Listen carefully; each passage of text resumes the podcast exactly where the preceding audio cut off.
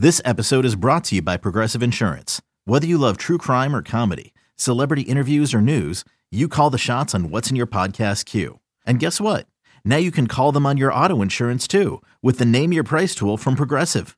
It works just the way it sounds. You tell Progressive how much you want to pay for car insurance, and they'll show you coverage options that fit your budget. Get your quote today at progressive.com to join the over 28 million drivers who trust Progressive. Progressive Casualty Insurance Company and Affiliates. Price and coverage match limited by state law. Hiring for your small business? If you're not looking for professionals on LinkedIn, you're looking in the wrong place. That's like looking for your car keys in a fish tank.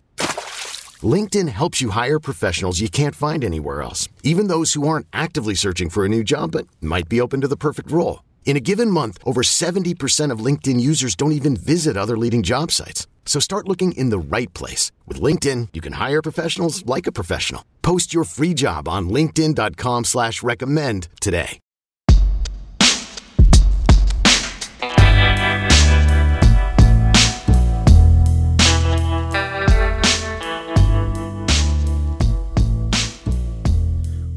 A special edition of the Husker 24 7 podcast as I, Mike Schaefer, am joined by Allen Trieu as we break down Malachi Coleman's decision to commit to Nebraska here this weekend in October. Alan, this is a decision that uh, I don't think catches a lot of people by surprise at this point, but it's certainly one that makes Nebraska fans feel good. Hometown kid, highly rated kid. You don't want to see that guy escape and go somewhere else. And for now, Malachi Coleman in the class joining what Mickey Joseph is building uh, as Nebraska's interim coach here in the 2023 cycle. Yeah, I think he is similar to he kind of continues the train that's been going in this class, which is it's a really good in-state year in Nebraska. And a lot of these in-state kids have had the opportunities to wiggle out of that grasp that you talk about and go elsewhere and leave the state, and they haven't done it. I think Malachi, more than any of them, had the opportunity to really go truly go anywhere from coast to coast. I mean, he could have gone anywhere from USC all the way to the opposite coasts and the SEC. And there were times where he obviously, uh, you know, did his research on those schools, took visits, even towards the end of this process here, was still talking about visiting other schools. And then you had the coaching change at Nebraska, which you wondered if that would affect anything. So to actually get this thing done, I think a huge testament to the staff, huge testament to Mickey Joseph and the staff that remains for kind of battling through this recruitment, even with the coaching change and, and getting it done and keeping him at home and in what may seem on the surface like a layup, but you and I know from following the recruitment yeah. that he had a lot of options. Yeah, the there really aren't that many layups in recruiting anymore, it feels like. So, especially when you're talking about a kid of the caliber of Malachi Coleman. One of the things that made him so intoxicating to me last year when he kind of came on Nebraska's radar and even before they offered him is you could put him on the field in a multitude of different positions. It looks like Nebraska is pretty committed to the idea of wide receiver. I think that speaks to what Malachi wants to do. But as an evaluator, when you're looking at someone that has that kind of frame and that sort of athleticism, does your mind just kind of go crazy with the possibilities of where he could line up? Yeah, I think for us and, and our national staff, it's one of those situations too where like let's just let's try not to overthink this here. It's guys six five, pushing 200 pounds with the frame to get bigger, and he runs, you know, was it 10 4, 10 5 in the 100 meter dash? Like, let's not try to overthink this and figure out exactly what he's going to be right now. Just big, fast people tend to do well in this game. And so that's Malachi Coleman. But then I th- tell you what, what really helped is he went to some national things. Our national staff saw him play seven on seven and said, okay, he can he can belong at this level as a pass catcher. He's going against better athletes. He's beating these guys. He's showing some of the ball skills that you can see in that setting that maybe you don't always see on film.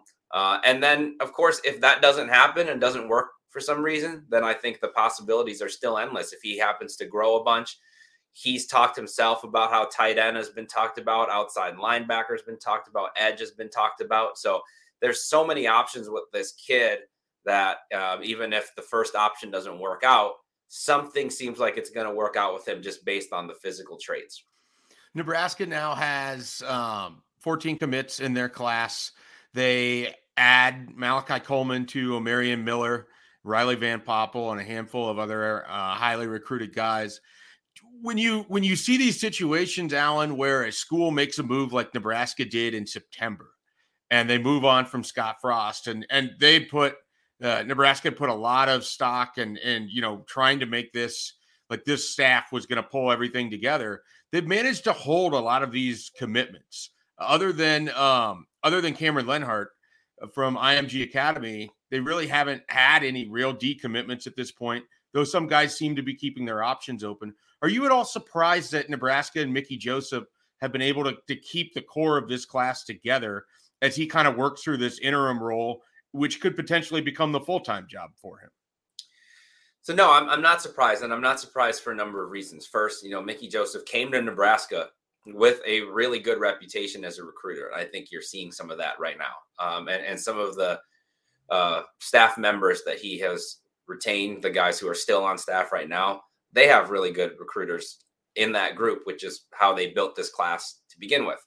I think you combine that with we just talked about a lot of the kids who are committed in the class have some connection to Nebraska. They were an in-state guy, or they really you know felt strongly about Nebraska. You know that so that doesn't change for these kids, even though there's a head coaching change. And then finally, I think that over the years of covering recruiting, when there's a coaching change, people tend to think that the recruiting classes are going to fall apart. And that really doesn't happen a ton, especially nowadays where kids recruit each other more than anything. These guys are all in group chats together. They've spent time together on their visits. And as long as the core group stays together, these kids are already talking about who they're rooming with, all those kinds of things. I think that, that that's more important that those guys stay together than just the head coach. So I think all of those pieces remain in Lincoln. And so I, I think for those reasons, I wasn't terribly surprised so far that uh, you know nothing has happened as far as you know the class like large exodus of players from the class. The other thing is, listen, recruiting stressful, and for a kid to want to open things back up during the middle of their season and yep. senior year and start taking visits and all those things again, that that can be a big jump too. So that's another piece of it. Is I think kids get pretty happy to be done with recruiting and look forward to signing early in December. Uh, you you mentioned this earlier. Malachi is part of a deep in-state uh, recruiting effort from Nebraska, and there's there's a number of relatively high-profile recruits coming out of the state of Nebraska here in recent years. As as the guy who sort of evaluates this area, um, do you do you see this kind of continuing as we saw Carter Nelson picked up an offer from Penn State this week, a kid at the smallest class level of eight-man football in a small town in you know, really as close to nowheresville, Nebraska as you can get, with all apologies to the fine folks of Ainsworth. I, I mean, I I don't know that I can think of another recruiting situation uh, where you just have national teams coming in to a place that small. It kind of feels like Nebraska is starting to be targeted a little bit more or evaluated a little heavily by other programs in the country. Have you have you picked up on that as well?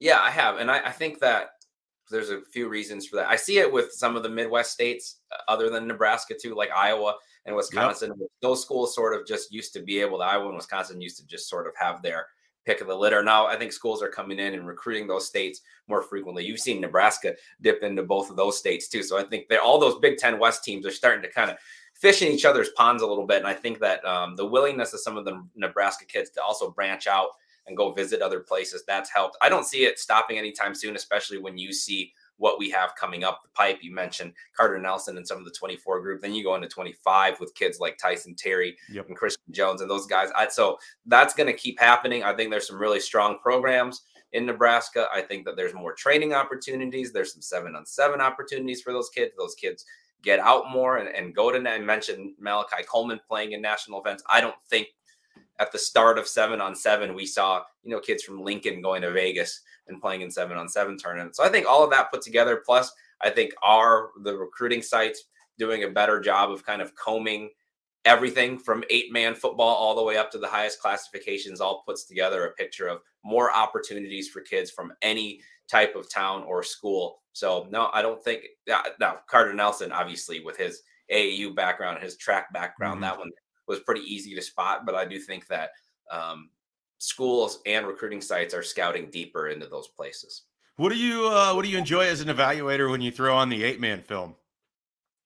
it's just something different. Honestly, I love I love seeing that. I love watching football from all um, you know, kind of classifications. Like I said, I go to some really, really big high school games, and I think it's really cool, honestly, to find a kid that's that good playing eight man football. Or, you know, sometimes I'm, I'm actually tomorrow going out into the sticks of Michigan to watch a kid up there that, that I, you know, hasn't had a recruit at the school in, in a long time. And so I think to me, that's almost more fun than going to the same big high schools over and over again. All right, Allen, we appreciate your time as always here, uh, helping discuss the Malachi commitment and uh, talking a little about what Nebraska has to offer, both in the near term and in the, the not too distant future as well. Appreciate you stopping by here today with the Husker 24 7 podcast. Yeah, always a pleasure. All right, everybody. We'll be back next week with some more podcasts from Husker 24 7. Be sure to check out Husker247.com. Plenty of coverage on the Malachi Coleman commitment. We've got your analysis. We've got coverage from the signing day event or from his commitment event, excuse me, and plenty more, as well as uh, some stuff from Allen there, too. And be sure to check all of that out at Husker 24 7. We'll catch you next time. Okay, picture this. It's Friday afternoon when a thought hits you. I can waste another weekend doing the same old whatever, or I can conquer it. I can hop into my all new Hyundai Santa Fe and hit the road. Any road. The steeper, the better. Because my all new Santa Fe is available with HTRAC, all wheel drive, so I can hit the trail without a worry in the world. Heck, with three rows and best in class rear cargo space, I can pack the whole family in with all our gear. We've got available dual wireless charging for our phones, so we'll never lose touch with civilization, and we won't lose touch with the primordial power of Mother Earth. So, which is it? Waste the weekend or do something a little more epic? And conquer it in the all new Hyundai Santa Fe. Visit HyundaiUSA.com or call 562 for more details. Hyundai, there's joy in every journey.